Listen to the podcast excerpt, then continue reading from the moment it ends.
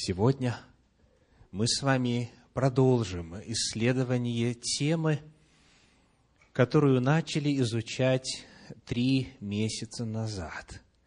Этот цикл проповедей звучит один раз в месяц, в первую субботу месяца. Он называется Иисус Христос. Мы изучаем что Священное Писание рассказывает нам об этой личности. И я хочу в самом начале напомнить, что природа этого изучения особая. Давайте откроем с вами первое послание Иоанна, пятую главу, и прочитаем там двадцатый стих.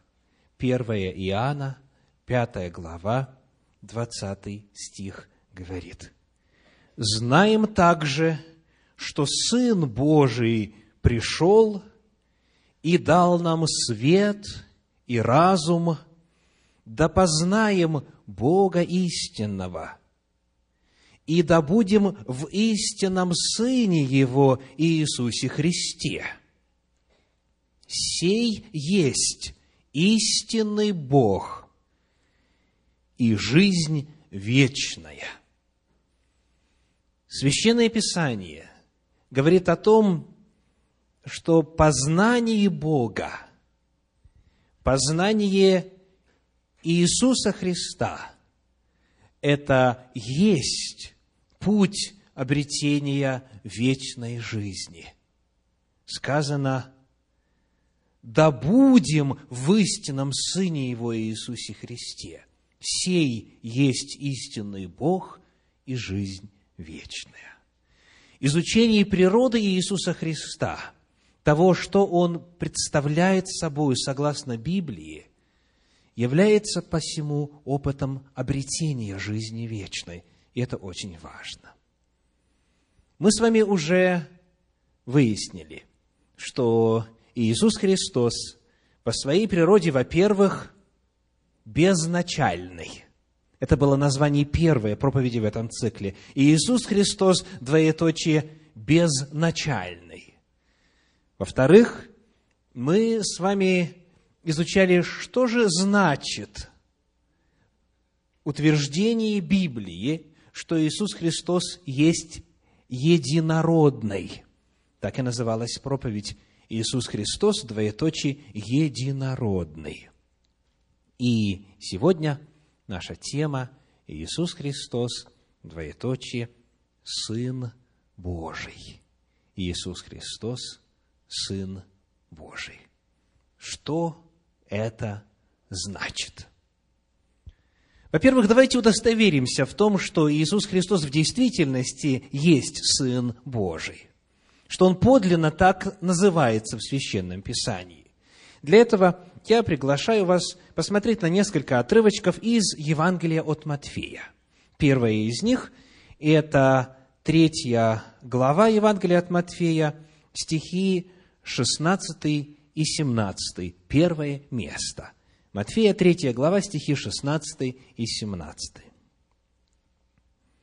«И, крестившись, Иисус тотчас вышел из воды, и сей отверзлись ему небеса, и увидел Иоанн Духа Божия, который сходил, как голубь, и не спускался на него. И се глаз с небес глаголющий, «Сей есть Сын мой возлюбленный, в котором мое благоволение». Здесь сам Всевышний Господь, Бог Отец, засвидетельствовал о том, что принимающий сейчас крещение у Иоанна Иисус Христос есть по своей природе Сын Божий. Дальше, в восьмой главе Евангелия от Матфея мы прочитаем стихи 28 и 29. Восьмая глава, стихи 28-29. «И когда он прибыл на другой берег в страну Гиргесинскую, его встретили два бесноватые, вышедшие из гробов, то есть из пещер, где погребали. Весьма свирепые, так что никто не смел проходить тем путем. И вот они закричали, что тебе до нас, Иисус, Сын Божий? Пришел ты сюда прежде времени мучить нас. Здесь, как мы видим, бесы, демоны, нечистые духи также признают и заявляют, что перед ними в лице Иисуса Христа есть Сын Божий. Чуть дальше, 16 глава Евангелия от Матфея, стих 16. Матфея 16, 16. Симон же Петр, отвечая, сказал, «Ты Христос, Сын Бога Живого».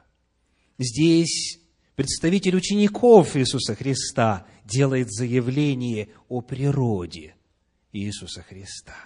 И, наконец, 27 глава Евангелия от Матфея, стих 54. Матфея, 27 глава, 54 стих. «Сотник же и те, которые с ним стерегли Иисуса, видя землетрясение и все бывшее, устрашились весьма и говорили, воистину он был Сын Божий. Сотник, римлянин, язычник и стерегущие с ним Иисуса Христа воины, стоявшие у креста, также сказали, это Сын Божий. Перед нами четыре свидетельства. Сам Отец говорил, сей есть Сын мой возлюбленный. Бесы это подтверждали. Ученики Иисуса это узнали. И римляне это признали. Иисус Христос в действительности многократно в Священном Писании называется Сыном Божьим. И для христиан звучание это, и термин этот, и мысль эта настолько знакомая, что о значении этого термина редко кто задумывается. Сын Божий. Мы установили факт. И вот теперь давайте посмотрим, что же это значит. Что значит, что Иисус Христос есть Сын Божий? Что означает этот термин? Для того, чтобы уразуметь концепции, идеи, истины священного писания, необходимо удостовериться, что мы понимаем Библию не сквозь собственный личный опыт, не сквозь призму значений нашего родного языка или любого другого, который бы мы не использовали. Нам нужно удостовериться, что мы понимаем Библию сквозь призму языка, на котором она была написана. Сквозь призму, в данном случае, в первую очередь, древнееврейского языка. Итак, здесь я хочу вас познакомить, а для некоторых напомнить один литературный термин. Он звучит так – гебраизм. Что это значит? Гебраизм. Вот что говорит новый словарь русского языка. Гебраизм – это слово, или выражение, заимствованное из древнееврейского языка. Иными словами, у каждого языка есть свои особенности, что касается способов выражения той или иной мысли. Есть устойчивые выражения, есть идиоматические выражения, которые неправильно было бы, ошибочно было бы переводить просто буквально, потому что в другом языке такой идиоматический оборот отсутствует. Самая моя любимая иллюстрация этой проблемы – это фраза «сесть в калошу». Попытайтесь, буквально ее переведя с русского на английский, изъясниться вашим друзьям-американцам. Слово «калоша» вы найдете, слово «сесть» уже нашли давно, а вот соедините их вместе, и он или она, бедно, ничегошеньки не поймут. То есть, у каждого языка есть особенности, которые важно учитывать при переводе. И вот здесь, к сожалению, многие демонстрируют удивительную самоуверенность, истолковывая священное писание исключительно сквозь призму своего языка, еще хуже своей культуры, еще хуже своего личного частного опыта. Нам нужно идти другим путем, нам нужно отталкиваться от текста и узнать, а что же там в языке оригинала Библии означает то или иное слово. Так вот, фраза «Сын Божий» – это гебраизм. Это выражение, заимствованное из древнееврейского языка. Это присущее семитскому менталитету в принципе. Давайте проиллюстрируем, о чем идет речь. Книга Левит, первая глава, пятый стих. Книга Левит, первая глава, пятый стих. Я помню, как я, обучаясь в свое время в Духовной Академии в России, постигая древнееврейский язык, переводил вот эти первые стихи книги Левит. И много тогда для себя интересного обнаружил. В частности, вот что говорит пятый стих. «И заколет тельца пред Господом». Вот эта фраза нас сейчас интересует в качестве иллюстрации гебраизма. Вроде бы все понятно, правда? «И заколет тельца пред Господом». Где же здесь гебраизм? Оказывается, переводчики синодальной Библии, зная эту особенность древнееврейского, передали нам эквивалент значения вместо буквального перевода. Вот как эта фраза звучит в оригинале.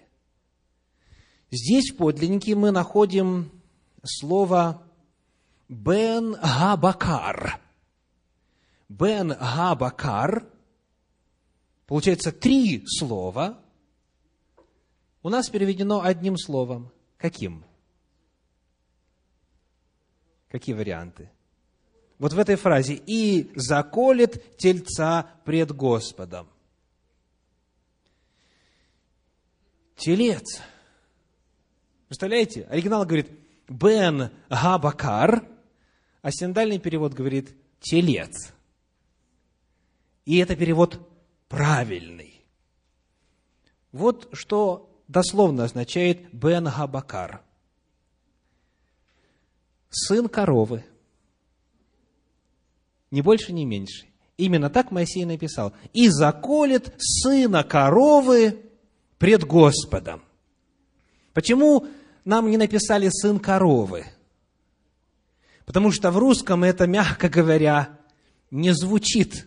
Сын коровы – это телец. То есть, когда в еврейском языке используется словосочетание «сын» и дальше какое-то существительное в родительном падеже.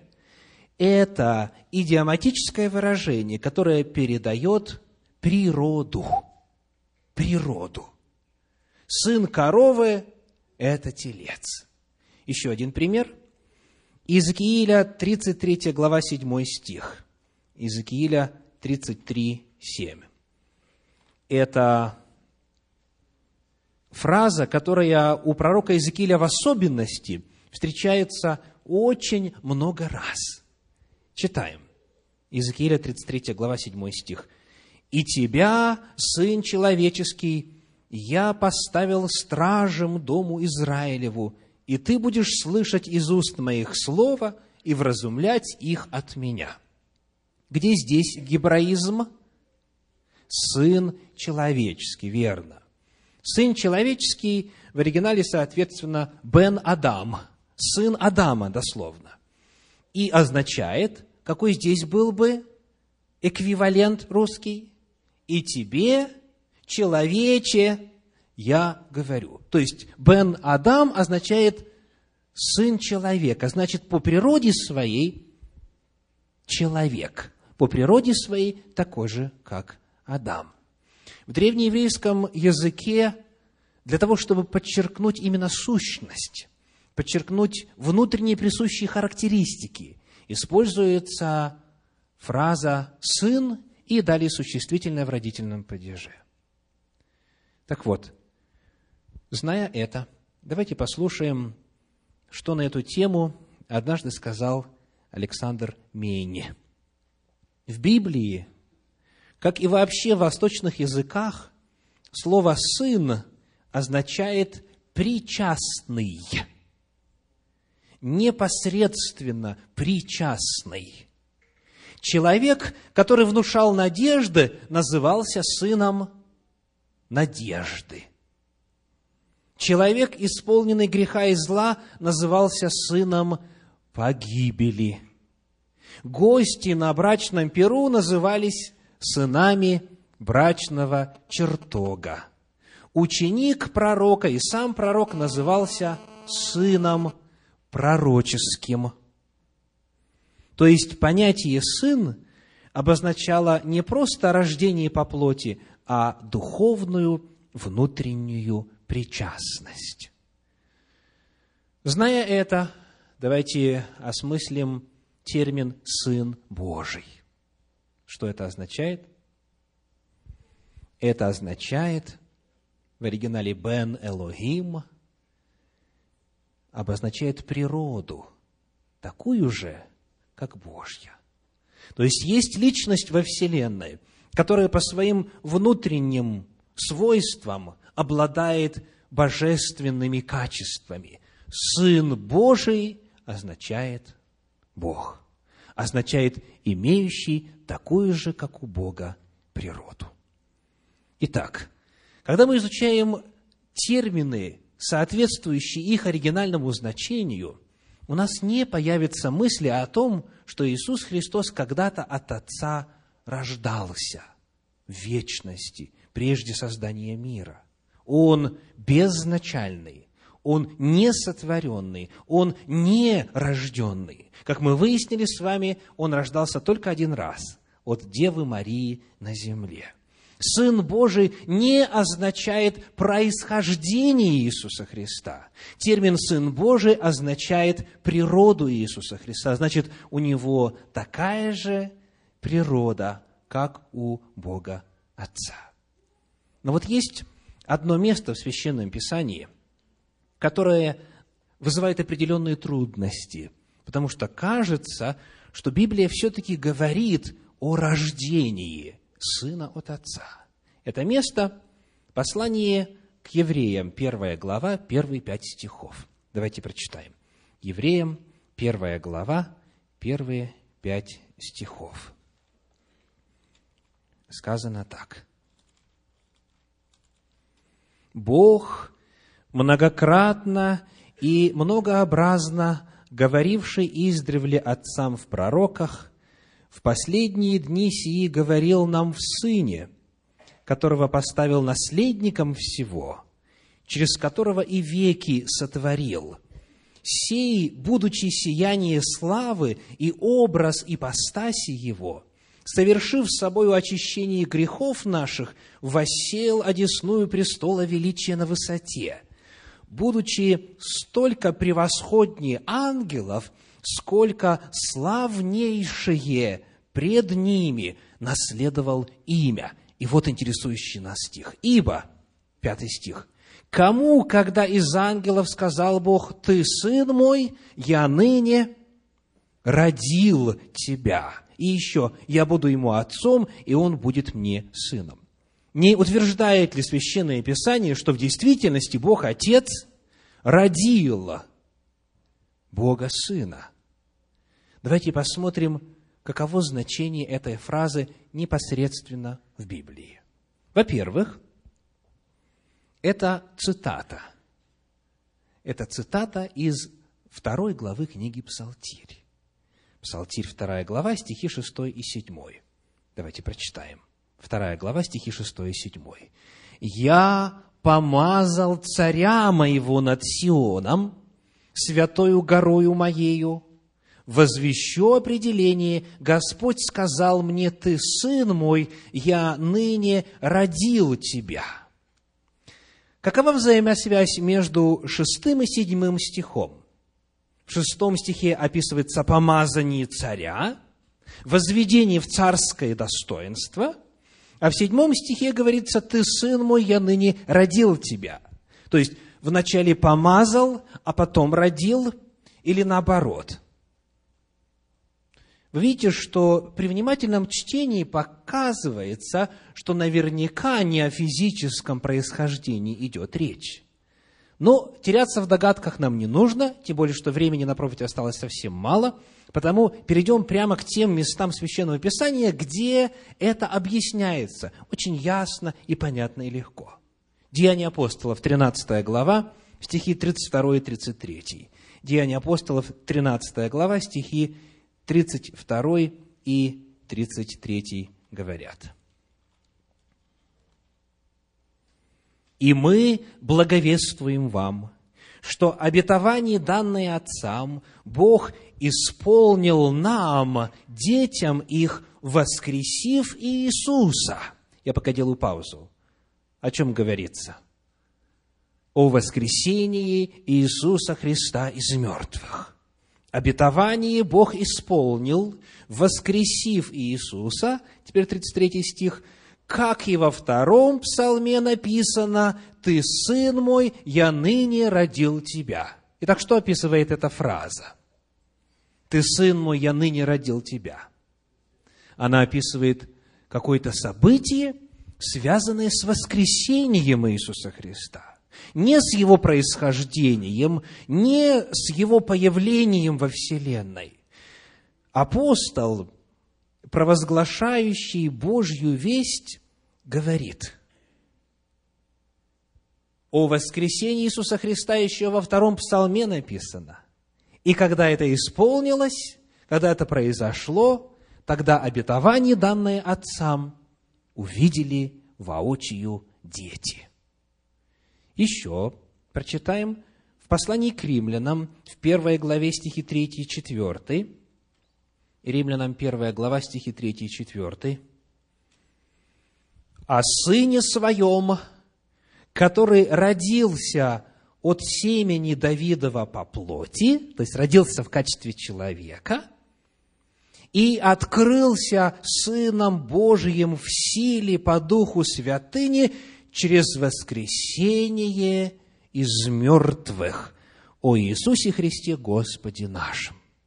Апостол Павел вновь говорит о том, что Иисус Христос открылся Сыном Божьим через воскресение из мертвых. Итак, фраза «Ты, Сын мой, я ныне родил тебя» не описывает появление Иисуса Христа – она описывает славный момент его воскресения из мертвых. И это потому, что когда он воскрес, он... Что дальше с ним произошло? Он воцарился. И потому он был в состоянии сказать слова, которые записаны в 28 главе Евангелия от Матфея. «Дана мне всякая власть на небе и на земле». 28 глава Евангелия от Матфея – 18 стих. Итак, Сын Божий – это термин, который описывает что? Божественную природу Иисуса Христа, Его статус, Его положение, которое соответствует положению и статусу Бога Отца. И последний коротенький вопрос – не называются ли и люди также сынами Божьими? Называются или нет? Называются. Так может быть, и мы тоже боги, как Иисус Христос? Ведь термин одинаковый. Термин «Сын Божий», напомним, означает что? Божественные характеристики, подобие Богу. но есть коренная разница. Последний стих на сегодня, последний отрывочек. Послание Колоссянам, 2 глава, стихи 8 и 9. Колоссянам, 2 глава, стихи 8 и 9. «Смотрите, братья, чтобы кто не увлек вас философией и пустым обольщением по преданию человеческому, по стихиям мира, а не по Христу. Ибо в нем обитает вся полнота божества телесно. Вот где разница. Иисус Христос воплощает в себе всю полноту божества. А мы в своей природе воплощаем только часть этой полноты. Иисус Христос есть Сын Божий с большой буквы, потому что все, что присуще Отцу, присуще Сыну по природе. Мы же в этот образ стремимся, в этот образ воплощаемся, к этому образу растем, и мы частично в себе этот образ отображаем. Этим Иисус Христос отличается от иных сынов Божьих. Хотя люди тоже названы сынами Божьими, только Иисус Христос является полнотой божества. Мы обладаем элементами богоподобия. Вот каков Иисус Христос. Он есть Сын Божий. Аминь. Сейчас мы предоставляем слово для нескольких коротких свидетельств, которые приготовила мини-церковь в городе Белвью. Те из вас, кто живет поблизости и еще не обнаружил для себя эту мини-церковь, сердечно приглашаю вас каждую среду в 4 часа дня. Мы собираемся с 4 до 6. Адрес и все прочие детали можете узнать у меня. Мини-церковь в городе Беловью сегодня приготовила свидетельство на следующую тему – сила священного писания, Библии, и роль, и место Библии в моем духовном опыте. У нас далеко не все сегодня будут выступать, потому я приглашаю для начала подняться всех, кто приходит в мини-церковь в Беловью, чтобы все нас увидели. Так. Вот посмотрите, посмотрите вокруг, возможно, придется голову повернуть. Давайте поприветствуем представителей этой мини-церкви. Спасибо. Садитесь, пожалуйста. Садитесь. Ну и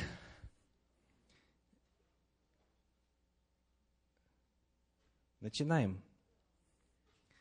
Случилось так, что я по совместительству выполняю служение руководителя этой мини-церкви.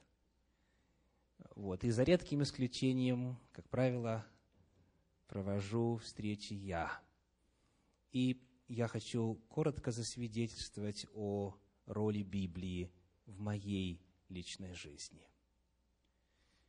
В Священном Писании, в книге пророка Исаии, в 29 главе есть слова, которые довольно точно описывают мое начальное ощущение по отношению к этой великой книге.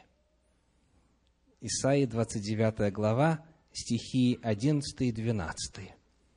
«И всякое пророчество для вас тоже, что слова в запечатанной книге» которую подают умеющему читать книгу и говорят, прочитай ее.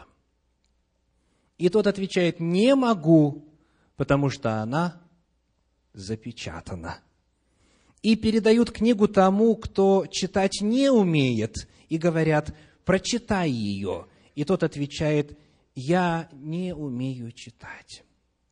Я научился читать в возрасте пяти лет и читаю Библию с тех самых пор. Но читая ее, я всегда относился к этому вопросу с большой робостью. Я чувствовал поначалу опасение неправильно понять ее. И потому я прочитывал ее, скажем, от начала до конца и так далее. Но, как правило, за значением и смыслом этих строк я обращался к кому-нибудь из взрослых меня окружавших, позже к профессорам, к преподавателям, испытывая определенную робость, не веря в то, что я ее лично сам могу понимать. Для меня очень важно было, если я что-то прочел, и у меня появилась мысль спросить у старших братьев. И вот если они говорят, вот мы верим так, я считал, ну, слава Богу, теперь я знаю, какова истина.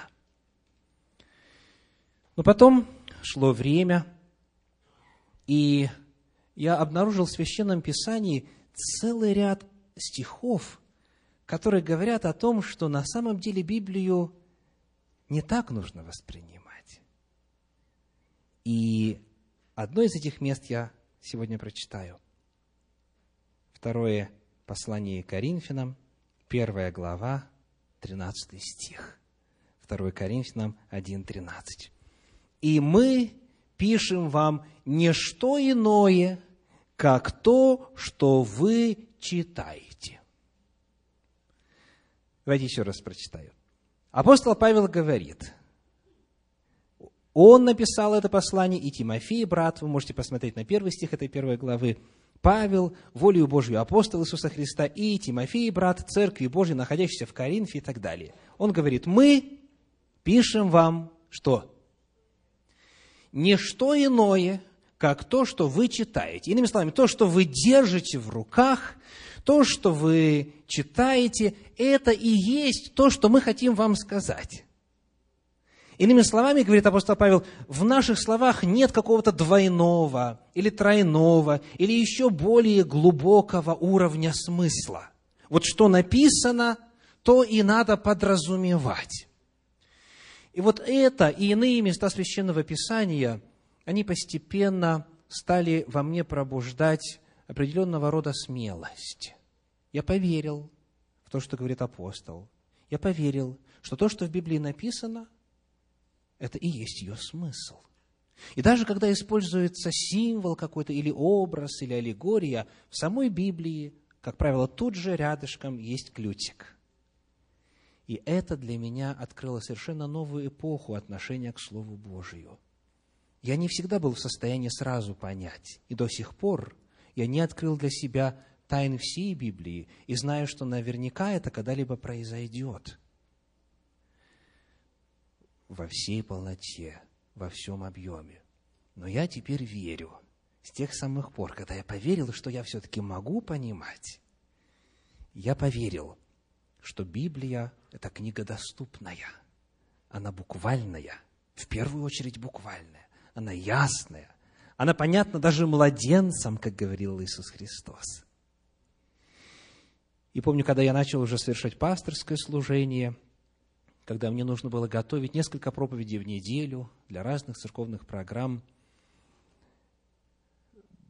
бывало так, что я должен говорить проповедь, а я не знаю, что Библия говорит на эту тему, которую мне нужно представить.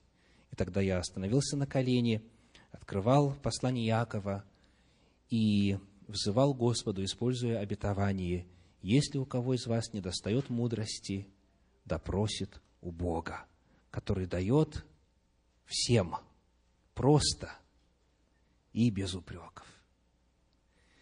Я благодарю Господа за то, что мои проповеди являются не просто компиляцией того, что кто-то в качестве утвержденного авторитета уже объявил истиной.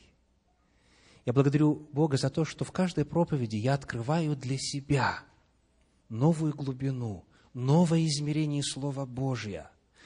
Глубину, которая засвидетельствована этим же Словом Божьим. Я благодарю Бога за то, что Библия сама себя объясняет. И благодарю Бога за то, что Он дает удивительную радость, необыкновенную радость, когда неразрешимая, казалось бы, проблема вдруг разрешается. Бог посылает Духа Святого, посылает мудрость и разумение, и я славлю Его за это. Аминь. Следующее свидетельство прозвучит из уст Людмилы. Пожалуйста. Когда моему сыну было 16 лет, в нашей семье произошло несчастье. Возвращаясь домой, он переходил дорогу, и его сбил, сбил э, пьяный водитель. Э, значит, эти э, дни и ночи были для нас очень тяжелыми. И врачи не давали никаких гарантий, что он выживет. Он был в коме, в бессознательном состоянии. И врачи говорили, что никто вам не даст гарантий, когда он придет в себя, когда через неделю, через месяц, вообще выживет ли он. И, значит, лечащий врач таки сказал, вы знаете, что ответ есть только у Бога. И, э, значит, э, с нами по соседству жили несколько семей верующих. Они узнали о нашем горе, пришли к нам. Эм, мы вместе молились. И буквально через сутки наш сын пришел в себя. Мы были очень благодарны Богу за то, что он несколько дней находился в коме, и Бог сотворил чудо, и он пришел в себя и выздоровел. И мы потом уже узнали, что за день до э, его, до его прихода в сознание все церкви города, все евангельские церкви молились за его, за его выздоровление. Ну и, конечно же, вся наша семья были очень благодарны Богу за то, что Он э, за то, что он его вытянул, в и он пришел в себя и остался жить. Спустя какое-то время э, сын, мы, мы узнали, что сын стал посещать евангельскую церковь. Э, затем он поехал в молодежный э, международный евангельский лагерь. Эм, мы, в общем, заметили изменения в его поведении. Он стал как-то ну, как-то по-другому себя вести. Он, э, как, как сказать, он, в общем-то, все гороскопы, журналы э, с какими-то гаданиями все выкинул. Э, перед едой, перед тем, как сесть покушать, он молился, благодарил Бога за пищу, за человека, который приготовил эту пищу. И, в общем-то, стал у себя в комнате что-то читать, что-то записывать. Ну и, конечно же, нам было интересно, что же происходит. Я как-то зашла в его комнату и увидела Библию. Э, она была на русском языке, подписана была по-английски. Потом я узнала, что эту Библию ему подарили в молодежном лагере э, английские ребята, э, ну, ребята из Англии. И вот так, таким образом Библия попала к нам в дом впервые. Э, я, когда увидела Библию в комнате моего сына, я, конечно, я была очень счастлива, что Бог э, сделал два чуда. Он э, спас его от физической смерти и возродил его духовно. И, конечно же, вся наша семья стали ходить в церковь. Я с мужем, мы стали ходить в церковь. Мы стали читать Библию. Конечно, ну, многое мы не понимали вначале. Создавалось много вопросов. И, ну, кое-что понимали, кое-что, кое-что не понимали. Э, сын приносил нам журналы, статьи, вот, э, всевозможную литературу.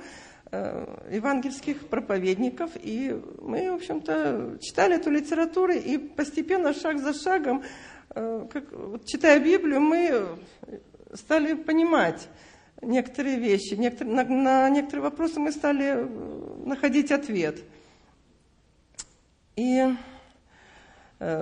конечно же, я благодарна Богу за то, что Он привел нас э, в церковь, за то, что Он, э, читая Библию, мы э, как вот мы читаем Библию, и как будто бы у нас идет разговор с Богом. Он дает нам мудрые советы. Он, он нам говорит, не бойся, э, как-то кто-то посчитал, подсчитал, что слово «не бойся» в Библии э, повторяется 365 раз, то есть столько же, сколько дней в году. То есть э, человек, который с Богом, он не должен бояться ничего. Значит, Бог говорил нам, не греши, делай добро. Очи Господни направлены к праведным, уши Его к молитвам их. И то есть э, каждый человек, который принял Бога, э, который он э, молится, просит Его о чем-то, он получит ответ. И я очень благодарна Богу за то, что Он,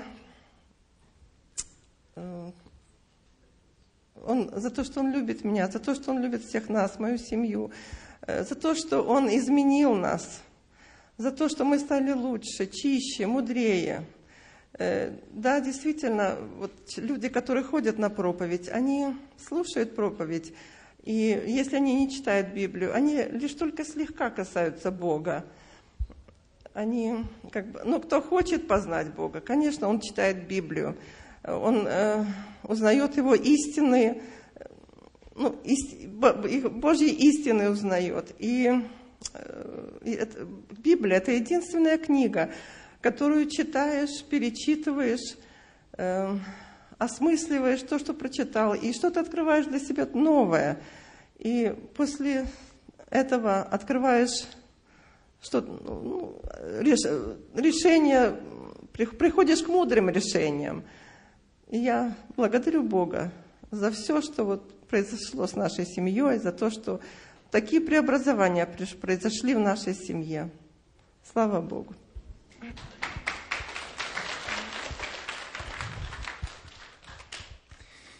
Теперь приглашаю Вахтанга со свидетельством. Пожалуйста. Добрый день, дорогие братья и сестры. Ну вот э, Людмила очень хорошо сказала, что, э, что в конечном итоге э, общение с Библией привело ее к такой прекрасной мысли – вот эти два слова «не бойся». Это самое прекрасное, что может быть э, результатом общения с Библией. И я могу сам засвидетельствовать от себя лично. Э, у меня не такой большой стаж, всего порядка 10 лет изучения Библии, но я, поверьте мне, э, добросовестно это делал и старался вникать, именно вникать. И, и действительно, действительно, чем больше вникаешь в Слово Божие, тем меньше у тебя возникает страхов, и ты уже практически ничего не боишься.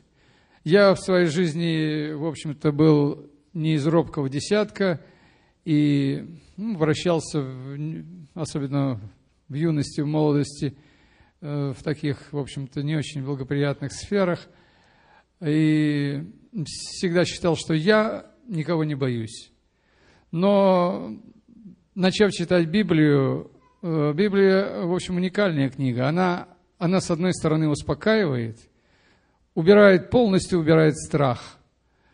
С другой стороны, в первых же строках э, Библии, в Бытие, мы находим такие страшные слова, которые Господь сказал Адаму. Прах ты и в прах возвратишься за, фактически за, за, твое, за твой грех совершенный. Но сразу же после этих слов он дает обетование, что тебе нечего бояться совершенно. Ты изучай Слово Божие, пойми, что Господь хочет сделать для того, чтобы вытащить тебя из греха, из последствий греха.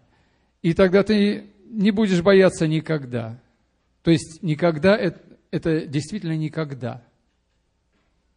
И ты получишь жизнь вечную. Э, Библия в моей, в моей жизни это, ну как вам сказать, это это продолжение моей жизни. Почему? Потому что перед тем, как приехать сюда, э, в, России, в Москве, я много чего изучал. Но никогда не слышал слова Христос, никогда не слышал слова Библия. Э, ну, в общем, наши, как говорится, бывшие друзья, они постарались очень хорошо. Особенно столицу они изолировали полностью.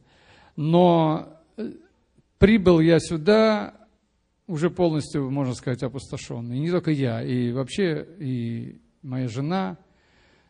Но здесь мы обрели не только новую родину, но и новую жизнь, потому что мы очень быстро познакомились с истинами Священного Писания.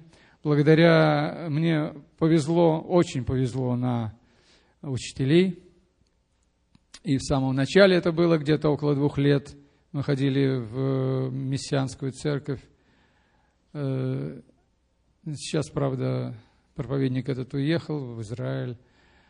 Но самое главное я, конечно, получил здесь.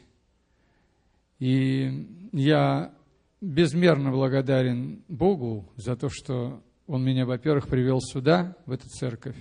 И как я вот смотрю и анализирую, довольно много лет уже и тогда, и сейчас я не вижу, чтобы появлялась какая-то церковь, не в обиду другим сказано, которую, которым находится именно на таком высоком уровне. Это действительно центр, действительно центр изучения Библии. И я всем желаю всех просто поздравляю, те, которые находятся здесь сейчас, что они прибыли сюда хотя бы один раз. И я уверен, что они постараются не покинуть эти, ряды. Еще хотелось бы буквально два слова сказать о нашей домашней церкви. Э, опыт домашних церквей у нас тоже довольно большой – Э, но вот, вот интересно, эта домашняя церковь, которая у нас сейчас в Белвью, мы встречаемся по... Э, особая благодарность, конечно, нашему, ну как сказать, у нас есть учитель Виталий, нам повезло тоже, опять-таки. Вот, практически в других домашних церквях нет, Виталий редко бывает. У нас он бывает постоянно. Но особую благодарность я хочу выразить э, нашему руководителю домашней церкви, то есть Людмиле Кочаровской, которая без нее бы этого не было. Э, хоть и началась она так довольно курьезно, но я не буду там много рассказывать, потому что сейчас времени мало. Вот, но всегда все начинается с одного человека. И я очень благодарен, что этим человеком оказалась э, Людмила. Она, она нас всех во-первых, собрала, во-вторых, сплотила. И, ну, я благодарен Богу, что в наши ряды э, влилось довольно много прекрасных людей, все, все очень высокообразованные и, ну, как сказать, с точки зрения, с Божьей точки зрения, очень перспективные люди. И я уверен, что когда он мы встретимся с Господом, Он будет очень рад увидеть всех нас. До свидания. Спасибо. Ну и последнее свидетельство сегодня, хотя могло бы быть и больше, от сестры Любы, пожалуйста.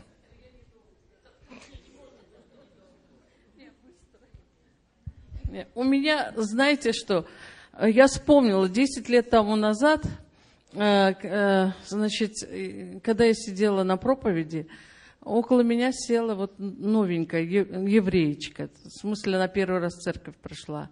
И она начала у меня спрашивать, говорит, вот пастор говорит, э, Исаия, там какая-то, стих такой-то, откройте. Она говорит, я не знаю, где это находится. Пока я открываю, он уже дальше говорит. И вот и она, значит, когда это сказала, я говорю, а я думаю, пастор тот, ну, не Виталий был, другой, а он, значит, не любил, когда шушукались там или еще чего-то. И я сама точно еще не знала, где что находится, потому что я тоже новенькая, ну, как сказать, год ходила, это не значит, что я все знала. Вот. И вдруг она, смотрю, открывает и попадает туда, куда надо. И она стала удивляться. Она говорит, а, ты представляешь, я, говорю, все попадай куда надо. Прямо на ту главу, на ту это. И я думаю, э, прошло сколько лет я сейчас, когда Виталий стал говорить о Библии, я говорю, действительно, эта книга богодухновенная книга, потому что, ну, как э, этот Дух Святой, как он сделал так, что этот человек сразу понял, что здесь все истинно, понимаете? И книга истинна, и слова истины, и э, я знаю, что эта женщина до сих пор ходит в церковь. Вот. И я очень рада, что Господь и Дух Святой, Он нам, вот время благодати сейчас такое, что и так может Бог показать нам свою любовь, и таким путем. И э, что мы там в России не могли получить этого, а здесь мы получаем, слава Богу. И пусть это время долго длится, потому что многие еще даже к Библии не хотят подойти, открыть, все что-то говорят, ой, когда-нибудь откроем, ой, это тянут, понимаете? Вот э, закроется время благодати, что будете делать? Вот в России было такое время, когда закрылось, люди в тюрьмах сидели, эту Библию получали через э, по листочку, через буханку хлеба, им посылали туда, они там тайком читали. А мы сейчас имеем с русского на английский, с такого, такого, столько разных книг, и красивые, и большие, с крупными буквами. И то думаем, читать или нет. Лучше заработаем побольше денег. Куда эти деньги уйдут? В прах. А Бог говорит, все, что ты изучил, все, что ты принял в сердце, исчезнет Библия, а я уже э, это самое, веду себя по-божески, потому что по-другому я уже не смогу жить, понимаете? Только так, как в Библии написано. Пока есть время благодати, старайтесь читать, изучать, менять себя – и мозги свои менять. Это самое главное. Аминь. Да, да, я рядышком с вами буду стоять в качестве опоры. Меня зовут Тамара, я родилась в Ленинграде в очень э, современной семье.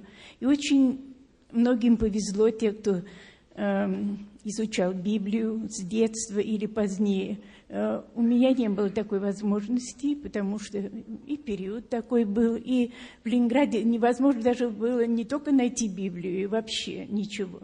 И вот э, недавно, меньше года, как я познакомилась э, с духовным центром через Людмилочку, и когда я первый раз пришла сюда вечером, я почувствовала такое тепло, такую доброту, э, совершенное терпимость и э, ни капли фанатизма, ни капли антисемитизма, я еврейка сама.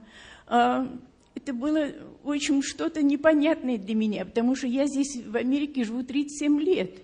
И когда я впервые обратилась просто в, в украинский, нет, в русскую церковь, которая на 19-й, хотела общаться с людьми, они сказали, вы знаете что, вы извините, но и лучше вам в синагогу пойти. Пошла в синагогу, и я почувствовала, что такой снобизм тоже не могу. Но когда я пришла в духовный центр сюда, это было что-то невероятное. И тогда я подумала, какая я никакая не героиня.